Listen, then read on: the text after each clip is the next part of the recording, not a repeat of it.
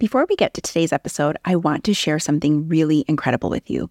So, if you've been following me for a minute, you know that I do talk a lot about helping our kids learn how to regulate their emotions. I also talk often about the fact that emotion dysregulation in younger children is developmentally appropriate and all the tools and tricks and ways that parents can help their children maneuver from emotionally dysregulated to eventually learning how to manage their emotions.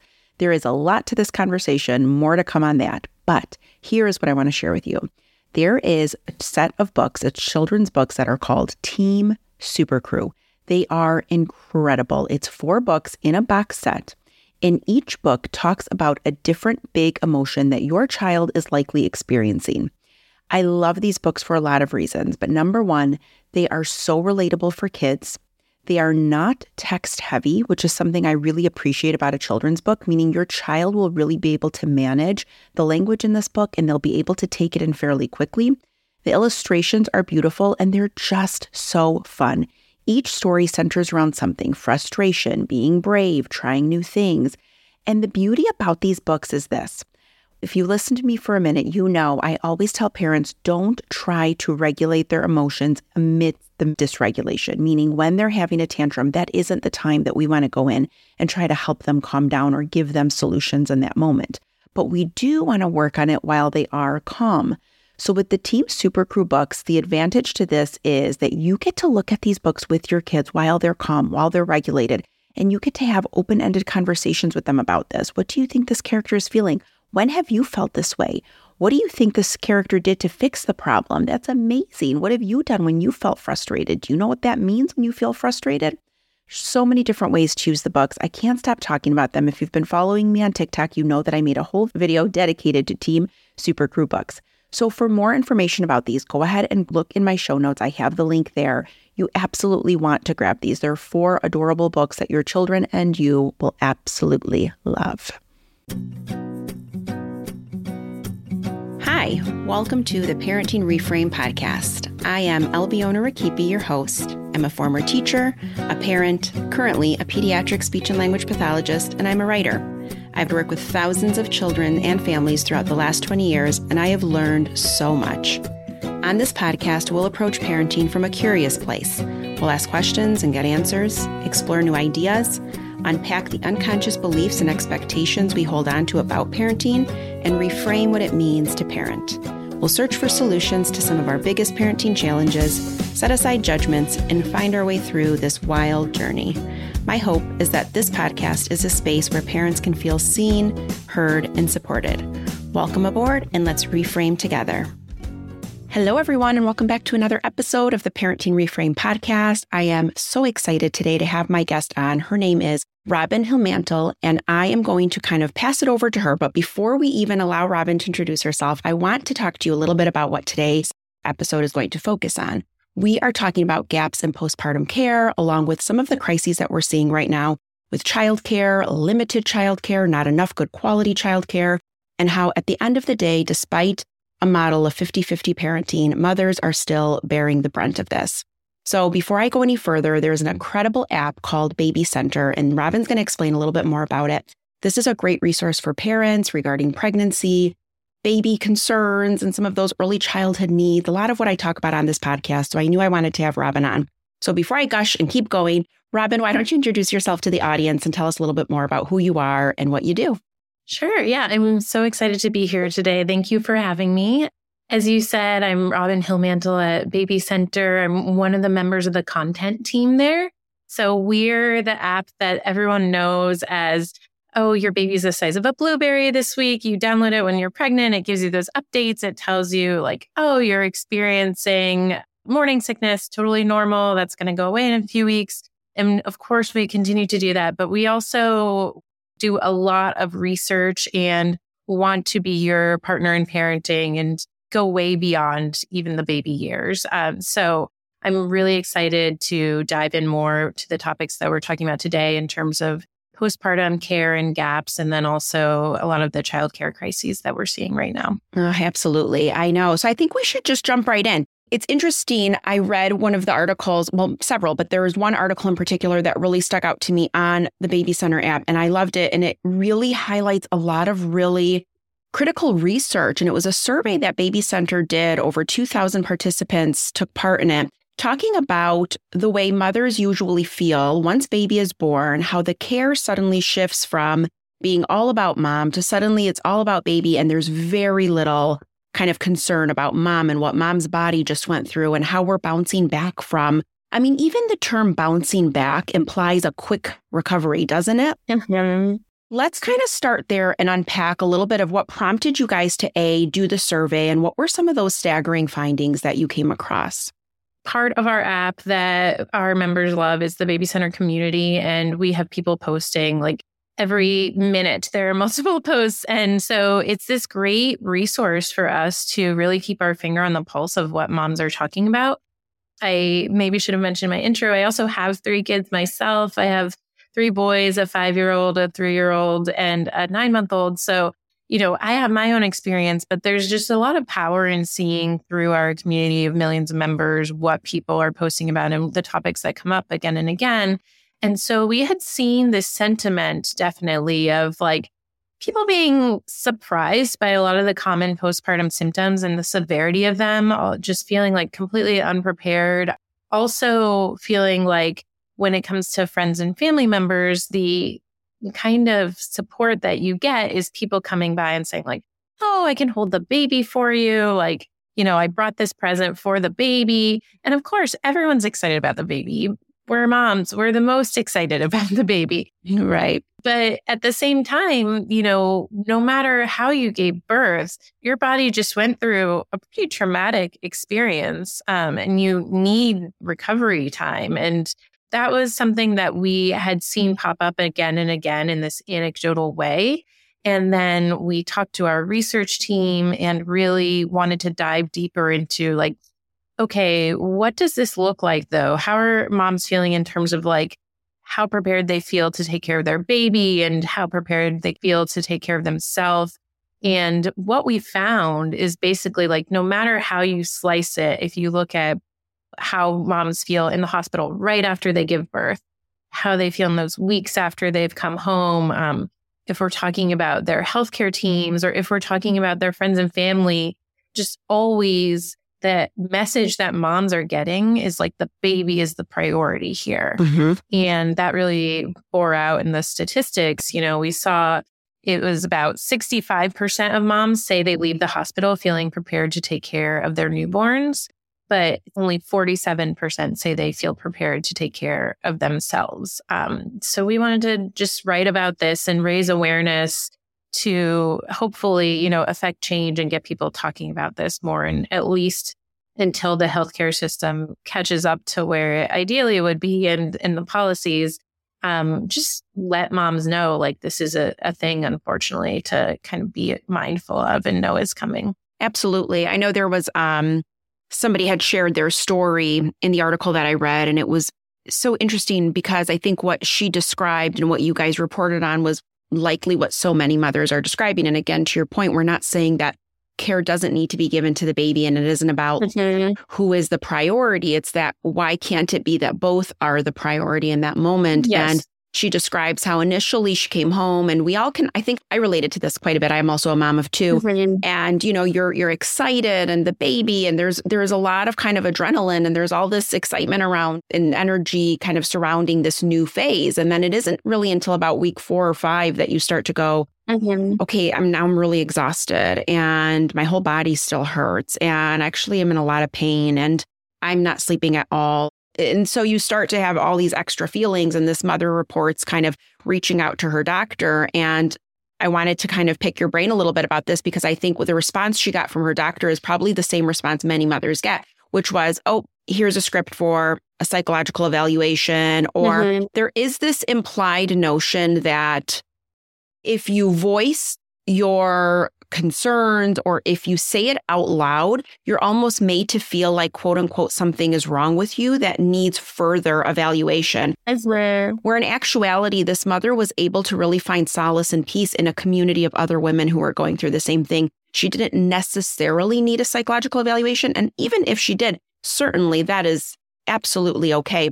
But the kind of all or nothing approach that we sometimes take to postpartum care can feel so frustrating So, what are your thoughts on that? And what has the research sort of indicated? Is that getting better? Or do you find that most mothers are sort of given that same prescriptive, like, oh, call a psychologist? Yeah, I mean, I think what we see again and again is there are just huge disparities in maternal care. I mean, that that is the crux of the maternal care crisis in our country, right? And a lot of what plays into that is different demographic groups are not receiving the same care, which is really, really unfortunate. And I, I think it also plays out in just like different practitioners have different abilities to, like you mm-hmm. said, mm-hmm. take more of a nuanced approach versus this all or nothing approach. Um, so I think, unfortunately, it is all too common that we still have a lot of healthcare providers who, when a concern comes to them that's kind of outside of their wheelhouse, what we see is they're kind of like punting you to another specialist, right? Who I think I can't speak for doctors. I'm not a healthcare professional myself. I'm an editor, but you know, the impression we get is that it's well intentioned, right? Because practitioners are in their eyes trying to get you to a person who can help.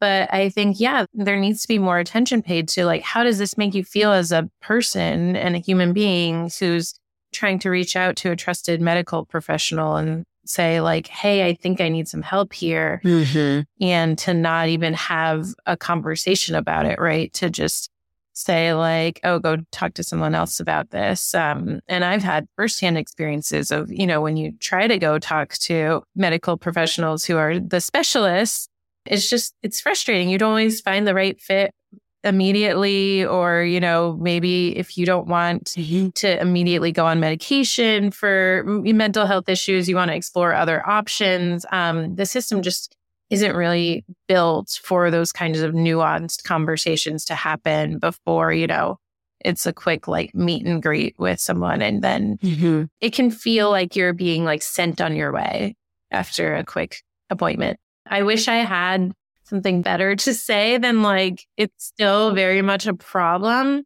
But I think the power of community of moms and talking about these things, right, and raising awareness is that it's a systemic problem and the burden should not be on us as the people who are unfortunately being harmed by the problems in the systems. It shouldn't be on us to fix it. But what we can do is talk about it. And I think we are seeing moms feel less alone to at least know, okay, others are going through these experiences. And I think something else that we always have to talk about with postpartum symptoms is especially if you're a first time mom, but really with any birth, it's hard to know whether your symptoms are normal or not. Yeah. and there's a fine line between like, this is urgent. I need medical care now, whether it's a physical symptom or a mental health symptom, and where the line is of being like, actually, this is quite common and like it's not okay, but it will get better. Uh, so I think we have to talk to each other and we also have to advocate for ourselves. You know, if you don't feel like you're being heard by one medical professional, try to get a second opinion and just see because it could be literally life saving depending on your situation. Yeah, absolutely. And I think, you know, work that you you guys are doing at Baby Center certainly is going to help the matter. I think we have to empower women who are in that position to Fortunately, you do have to advocate for yourself. And through that advocacy, we can hope that there can be systemic changes because I think ultimately that is yeah. what will help, but it will take some disruption, right, to the system at first. It's interesting because, you know, as I was reading about that one mother's story that I was describing earlier, I sort of think to myself that a lot of women probably, and I know myself when I had first had my children and I was in that, that postpartum state, there is almost this feeling that you can't really complain mm-hmm. or this sense and I'll put complain in air quotes yeah. like this sense that you're you're really just that's just how it is and every other woman did it mm-hmm. and there's this sort of you know expectation that you should just grin and get through it and not re- like grin and bear it and not really right. have anything to say. So I think one to your point is like what is normal and what isn't normal. Mm-hmm. And because I think as women in general, we've sort of come to this place where it's even difficult for us to trust ourselves. Mm-hmm. We kind of look outside of ourselves to see if something is right or wrong. And we have a difficult time being really transparent about that. So I do urge people, like if you're even questioning the way you're feeling, to just reach out because yes, even if it's to a friend, right? Like, or to somebody else who's maybe been there to kind of walk you through that. So, one of the areas that really stood out to me, or one of the things that you guys reported on at Baby Center, is you guys talk a lot about the differences in how a mother's anxiety level, whether dependent on the type of maternity leave she's granted yep. and the type of parental leave that is granted through different jobs. And I know in my first job, not in my current job, but in my first job when I actually had my kids, they're much older now. I didn't have paid maternity leave. Mm-hmm. And I remember being completely shocked that it wasn't, you know, you're in America, you're thinking this developed country, industrialized country. Like, Mhm. certainly I'm going to have that covered. And then I came to find out, you know, I was a teacher at the time. I was teaching at a more of a private school than not in the public sector. And I think the expectation was that everybody gets maternity leave, and that just wasn't the case. Mhm. So, can we talk a little bit about the importance of, you know, what the research has indicated in terms of the duration, like the length of time that seems to be a time that's adequate, you know? And I don't know that we can put a number on that. yeah, And like how other countries are rising to meet that need in such a better way than we are. yeah. Um, it is shocking. So there is no federal paid leave policy right now. Um, some states have policy that guarantees paid leave, and you know, even when there are policies like that, it can depend how many employees your company has on a lot of like fine print. But it is not guaranteed. And that's unfortunate because what we found in our research is that having that time to both recover and bond with your baby has a huge impact on mothers. Mm-hmm. So, the average maternity leave that the participants in our study took was a little under 12 weeks. We did not measure how many of those weeks were paid. Um, to your point, we, uh, I'm sure getting paid also helps make them feel more secure. Um, but what we found is that having a maternity leave of 13 weeks or greater was associated with a pretty significant improvement in mental health. So those women were 29% less likely to experience symptoms of severe anxiety than people who had less than 13 weeks of maternity leave. You mentioned what role the partner's leave has as well. Um, that also was associated with mental health. Um, so the women in our survey whose partners did not take any parental leave, they were 89% more likely to experience symptoms of severe anxiety. It's huge. You know, we need that time after baby's born to figure out parenting to Yeah. yeah, if you Mhm. were a birthing parent to physically recover uh, obviously your baby's like waking up a ton through the night so you're not doing a lot of sleeping um so it's really necessary. I think anyone who's had a comment like, "Oh, what are you going to do during your vacation?" Um, and then Yeah. is taking maternity leave is uh, very well aware it's not a vacation at all. Absolutely. Yeah. It's amazing how granting something like or making it a paid maternity leave across the board, right? Like as we talked about the systemic problem, right? And just improving some of those systems, what a huge difference that would make in Yeah. people's disposition. And then the trickle effect or the ripple effect of that is so huge, right? Because now you're you're able to tune into your child more, yourself more, you're more grounded, you're able mm-hmm. to eventually rejoin the workforce in a better way, in a better state of mind, right? So I just feel like the ripple effect of it would be so much better. And it's just, it's still staggering to me that we don't, that it's not a policy that we absolutely have to have paid maternity leave. And I'm even for kind of parental leave. Mm-hmm. What do those maternity leaves or parental leaves look like in some of the other countries, some of the other industrialized countries, and how have they been able to handle it? And what are we sort of seeing in their postpartum care? It's not uncommon for other countries to have six months or a year of parental leave. A lot of moms in the US only take two weeks after their baby is born. At two weeks, you are still bleeding. Mm-hmm. Exactly. You're not physically recovered, not even close. To think about going back to work then, as opposed to having six months to a year to really physically heal, mentally get to a better place, emotionally bond with your baby. It's just a totally different reality of parenting. And it does make you wonder, yeah, like, why can't we do it if these other countries are able to? Absolutely. Absolutely. So, what are some things that we can do in terms of just advocating for ourselves, for changes? Mm-hmm. What are some things women can think about? Like, I know for me, I mean, I, like I said, I had my kids and I worked somewhere where there wasn't paid maternity leave. And I sort of coach my daughter now. You know, she, she's obviously not even close to that time, but she's almost 18. And I keep telling her, you know, as you get older, these are things you're going to have to advocate for. And you're going to want to look for in places that you work for is what does that look like? What does the care look like there? And so, what are some things we can do collectively? Yeah, I I wish uh, that there were just great policies in place and we didn't have to do these things. But I think you hit the nail on the head. Um, to the extent you can, when you're job searching, you know, ask about the full benefits package. And a lot of women are a little nervous to ask specifically about the maternity leave policies because discrimination is a thing, right? Against candidates mm-hmm. who are either currently pregnant or who a hiring manager might think is going to become pregnant. But I think asking just about more detail on the complete benefits package hopefully should get you some information about what the parental leave policies look like. I think also it is extra legwork and it's a headache, but checking what your company or your boss offers against what your state mandates. Um, there are a few states that have passed more and more progressive laws in this space.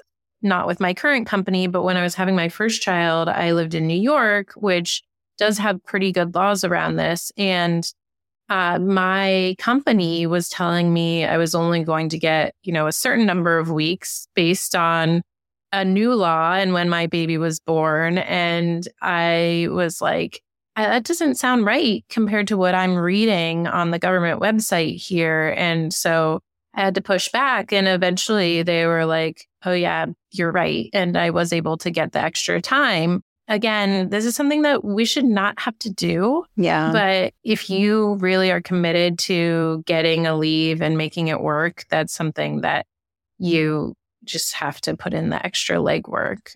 You can also ask your HR, you know, if you don't have the time that you want or need, you can ask them, okay, well, I need more time. You know, are you able to hold my job for two more weeks, for three more weeks?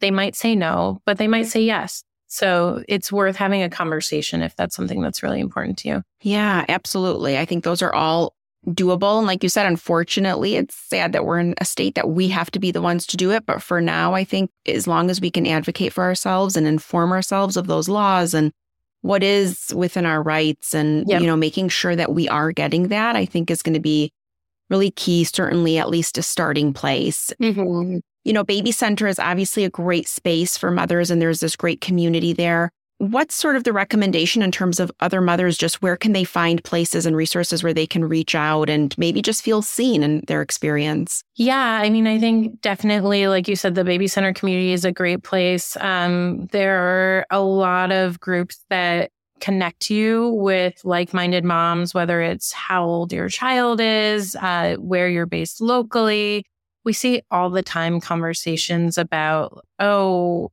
how much maternity leave are you taking? Like, how did you get your boss to grant you more? So, a lot of that, like mom to mom conversation of people sharing advice from their firsthand experiences. And we love to see that.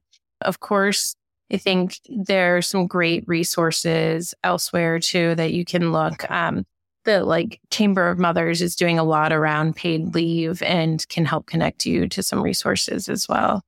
That's great. I know I think that makes such a difference, you know, when you just have somebody who can allow you to feel seen. I think there's a lot of power and value to that. Mm-hmm. So, kind of, you know, in that same vein of mothers kind of carrying the load and having to sort of bear the burden of some of these things as soon as, you know, through postpartum. I was talking to you a little bit before we started to record you know, another area that you've done some reporting on is some of the crises that we're seeing right now in childcare, mm-hmm. right? It was mm-hmm. kind of this post COVID era. I think throughout COVID, we certainly saw where we have a lot of fragile systems. And I think COVID exposed that. I don't think COVID made it worse, as some people might indicate. I think COVID just kind of opened our eyes to like systems that really aren't that effective and how really the fragility within them is so apparent. Mm-hmm. And I think childcare was glaringly one of those systems for us what are some of the burdens that we're seeing? What are some of the bigger ones? And what is the load that the mother is carrying right now who is in that crisis? We did a big report on childcare late last year. And, you know, we see this as moms ourselves, but also, again, this was something that was really inspired by in the community. Every single day, there are posts of people asking, like, what do you pay for childcare, wanting to know what's reasonable in their area, and also complaining about mm-hmm. closures or long wait lists. And so when we did our study, we just wanted to kind of take a look and like quantify some of this. And what we found is that moms have to start thinking mm-hmm. about childcare often like in pregnancy. So we hear this all the time. Like the first person I told I was pregnant, besides my partner, was the daycare center because we had to get on the wait list. Oh my goodness. Yeah. That's a thing. Like my nine month old, I put him on the wait list when I was pregnant as well. And then, you know, after you had the baby, then you're on these wait lists. Um, most moms who we spoke to were on more than one wait list too, just like hoping they would get a spot somewhere, right?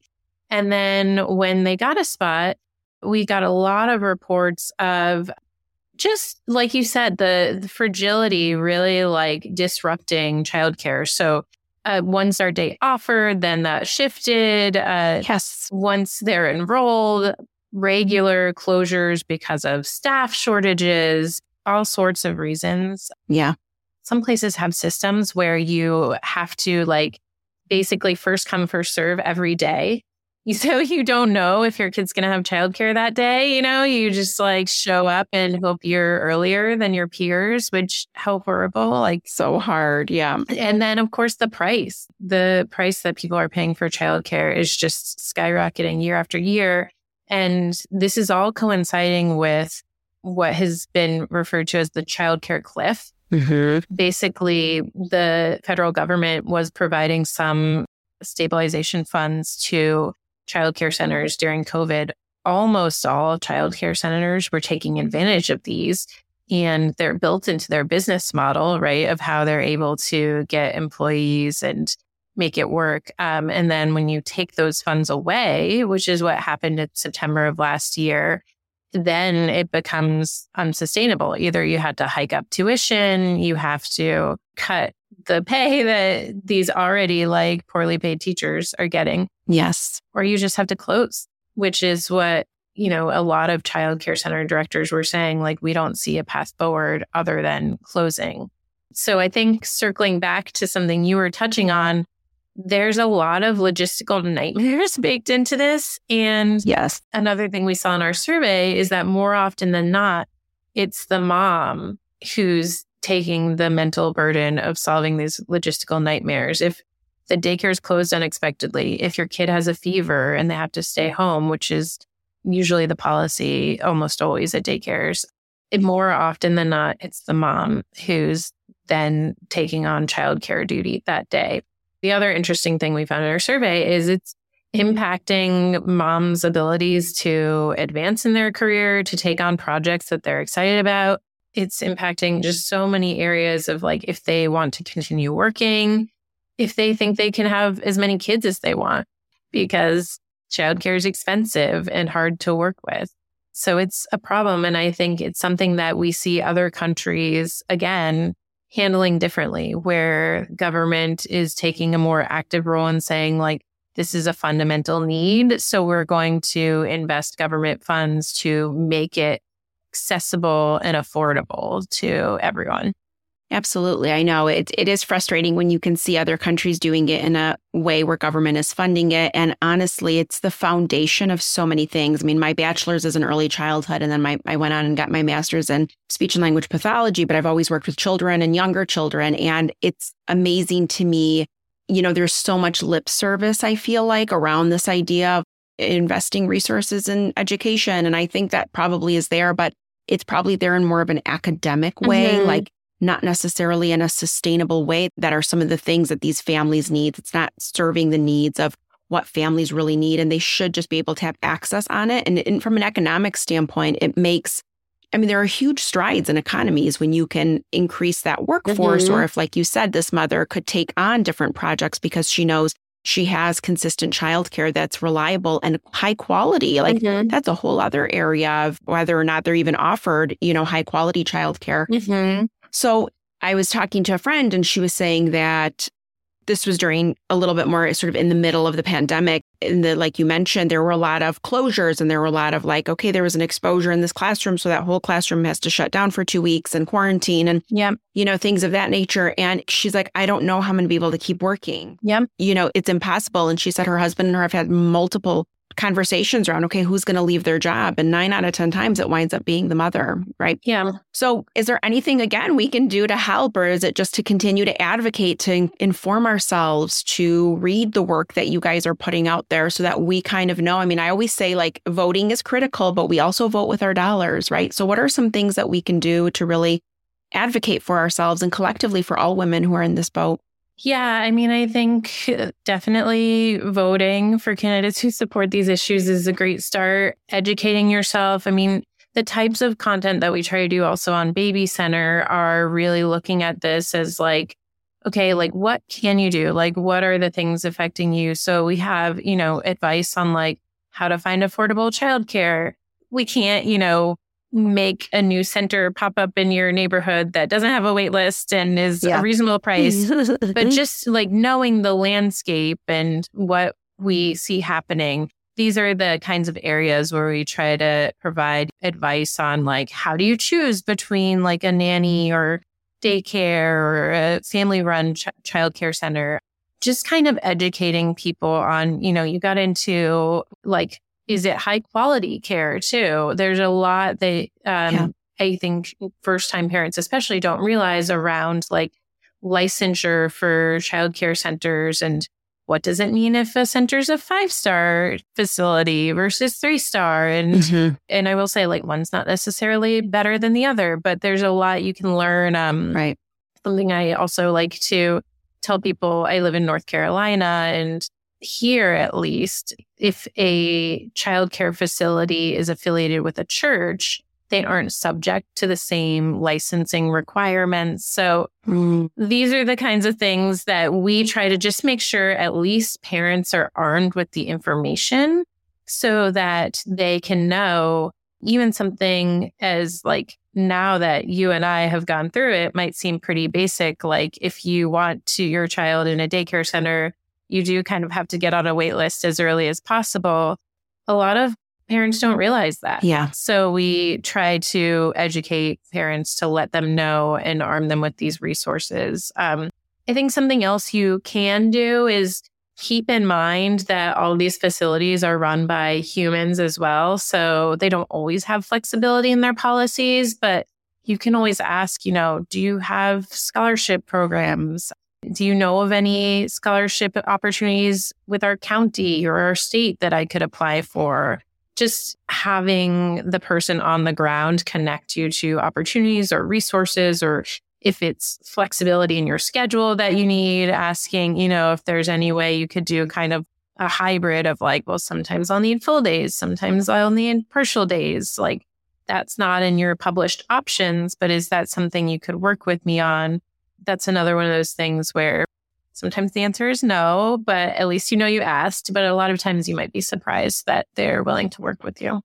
Yeah, absolutely. I think it's all great advice in the sense that at least gives everybody a starting place and kind of what to do and where to at least begin because it can be so incredibly overwhelming. Yeah. And I think to anyone who's listening, just know you're not alone. I mean, I think so many people are in that boat right now and they're trying to work through it, but we all can certainly recognize or at least agree that it's a challenge and it's something that has to get worked through. And I think over time we will, I'm hopeful. I'm hopeful that things will be better. Yeah, me too.